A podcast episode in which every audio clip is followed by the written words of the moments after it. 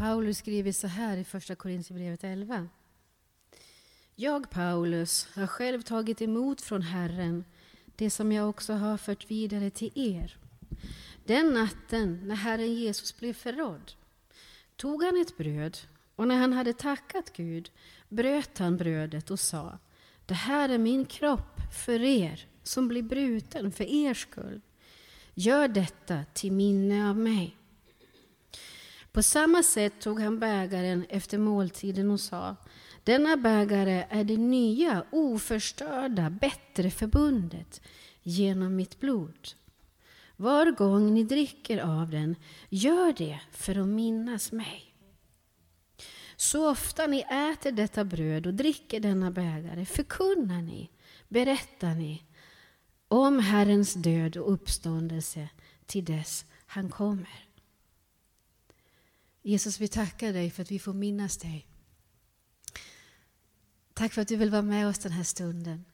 Tack att du vill ge oss din uppenbarelses ljus på ditt eget ord, på ditt eget hjärta, på din egen livsande rakt in i våra liv.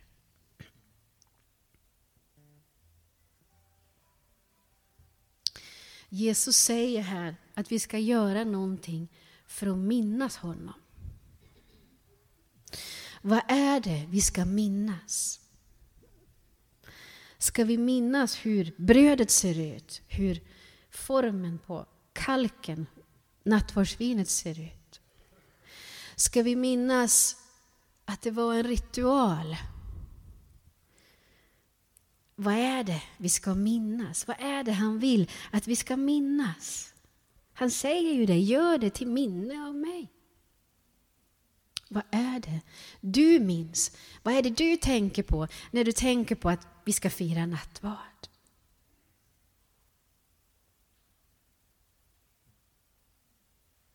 Så vill jag ta med dig till Hebreerbrevet 12.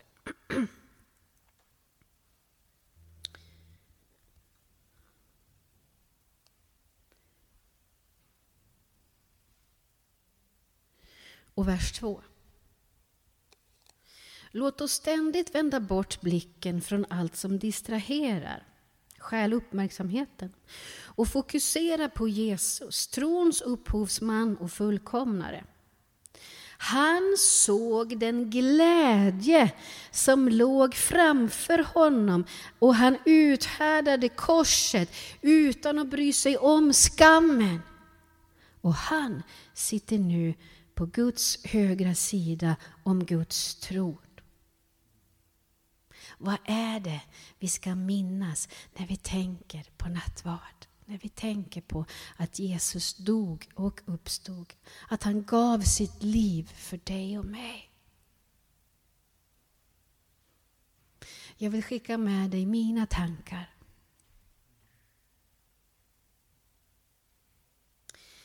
kan vara lätt att tänka på den börda Jesus bar, den tyngden av all mänsklighetens synd som han bar. Allt det jag har gjort fel och allt det jag kommer att göra fel, allt det bar han på korset för hela mänskligheten. Det kan kännas ganska tungt. Man kan också tänka på spikarna i händerna och fötterna och skammen av att dö som en icke-värdig medborgare i romerska riket, för så var det. Man kan tänka på alla glåpord som haglade hela den där dagen när han gick från Jerusalems centrum och hjärta ut och upp på Golgata kors.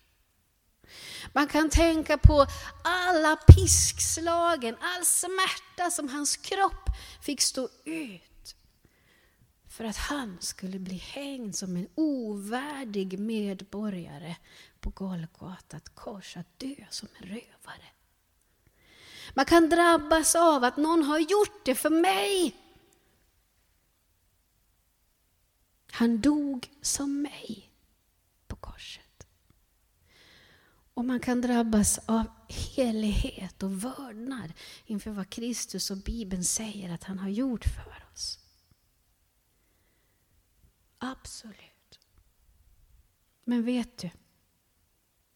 Hebreerbrevet 12 säger ju att Jesus gjorde det här för en glädje som låg framför honom. Han gjorde det, han utstod allt det här tunga, jobbiga, förnedrande. Han utstod allt det, men han hade en glädje där borta som han såg. Han såg någonting som inte han kunde egentligen se då. Men hans inre ögon, hans ögon för att han var Guds son visste att det kommer någonting annat. Det finns en glädje. Det kommer någonting nytt utav det som jag får gå igenom nu. Det kommer någonting nytt som föds utav det att jag dör. När vetekornet faller ner, när jag dör så uppstår någonting annat. Det kommer en ny glädje, ett nytt liv rakt in i Johannas liv på grund av det jag kommer att göra för henne just nu. Han såg glädjen att få bo i mig. Han såg glädjen att jag och Jesus en dag skulle få gå tillsammans på livets väg. Han såg glädjen i att han med sin heliga Ande, med skaparkraften, Gud själv, med Jesus själv, att de skulle bo i mitt hjärta, leva runt omkring mig. Vart jag än går så har jag en skyddsbubbla, ni som har sett Star Wars. Jag har en skyddsbubbla runt mig, jag har någonting i mig. Och det fanns inte möjlighet till det i det gamla testamentet. Men på grund av det Jesus gjorde så finns det en möjlighet och den glädjen såg Jesus. Han såg den när han hängde där. Det var tungt och det var jobbigt, men det fanns något mera i blicken. Det fanns något mera i blicken. Han såg Janne. Han såg Åsa. Och visste, nu kan jag äntligen få bo i dem med min uppståndelses kraft. Nu kan jag få bli i den unionen, i den föreningen som jag har längtat från sedan skapelsens början. Nu kan jag äntligen få bli den där kraften i Leifs liv när det drabbar hårda saker. Nu ska jag få bli friden i Fredriks liv när det blir tufft. Nu kommer jag att bli den där livet som pulserar fastän allt annat går emot dig på skolan. Nu, nu den glädjen, den såg Jesus den där dagen, den där stunden. Därför kunde han uthärda, står det i Hebreerbrevet 2. Därför kunde han uthärda allt det här tuffa, allt det här jobbiga, för han visste att jag och Lasse, vi ska förflytta berg tillsammans. Jag och Lasse, vi ska göra så att hela Gävle blir frälst. Jag tillsammans med den som jag får bo i finns ingenting som kan hindra oss och stoppa oss. Jag och den församling som säger ja till min heliga Ande, att få bo i den församlingen. Ingenting står emot den, står det i Bibeln. Ingenting. Ingenting. Den glädjen såg Jesus. Ser du hans glädje i hans ögon vid nattvardsstunden? Ser du hur mycket han älskade och gav sitt liv för att vi skulle få tag i det här? Visst, vi får komma till himlen när vi dör. Vi får minnas det svåra. Men vi får också tillsammans påminna varandra om den glädje Jesus såg och vad det betyder för dig och mig idag. Vad det betyder i mitt liv när jag jobbar som sjuksköterska. Vad det betyder i mitt liv när jag möter grannarna som ska separera. Vad det betyder i mitt liv när jag möter barnen som gråter. Vet du, Jesus Han är densamme igår och idag och i all evighet. Det han sa, det gäller idag.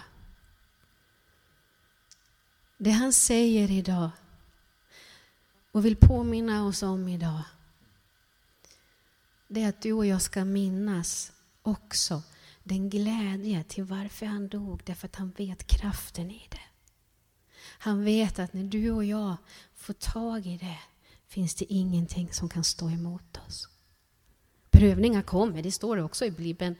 Och svårigheter, de dyker upp. Det bara är så. Hur vi lever i den här fallna världen. Men han vet också glädjen som kan få finnas av att få tillhöra Jesus. Att få ha han på insidan och ha skyddsbubblan med sig, psalm 91 varje dag.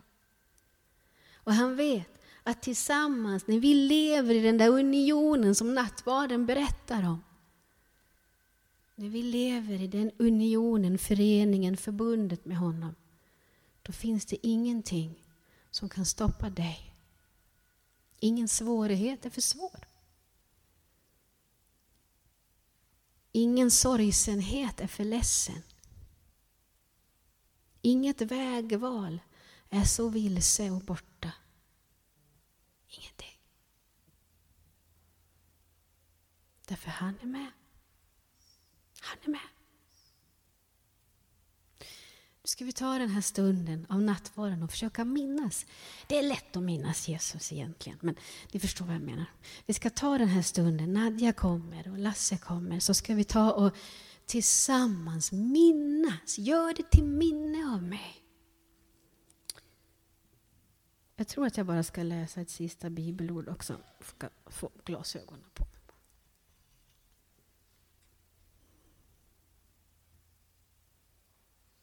Galaterbrevet kapitel 2 och vers 20.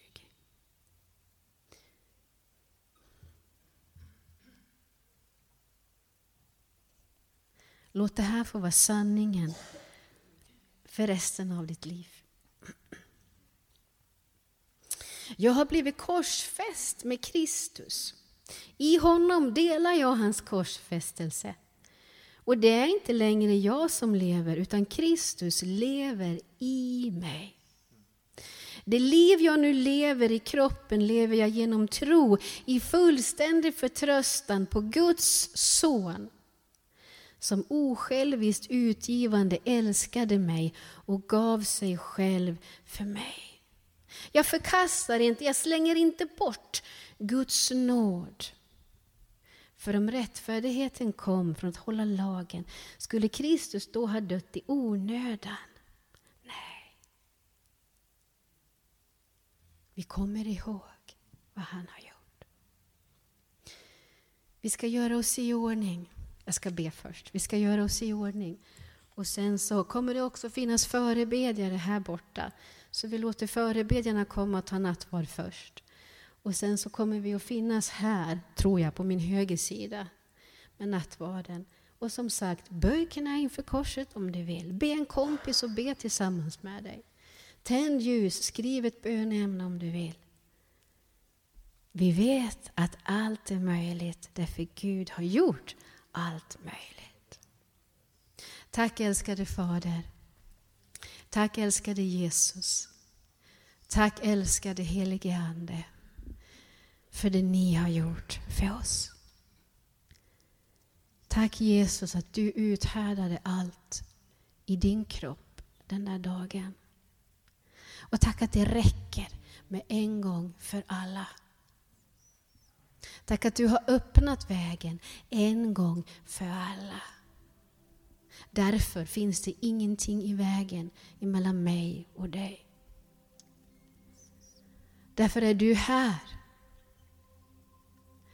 Ansikte mot ansikte vill du möta oss. Ansikte mot ansikte så vill du låta din livskraft strömma rakt in i våra liv. Och du vill hjälpa oss att komma ihåg vad det betyder att ha dig på insidan och utsidan. Tack att vi får leva i livsunion med dig att jag får vara ett med dig Jesus. Kom helige Ande. Kom helige Ande. Låt oss få glädjas över det Jesus har gjort. Amen.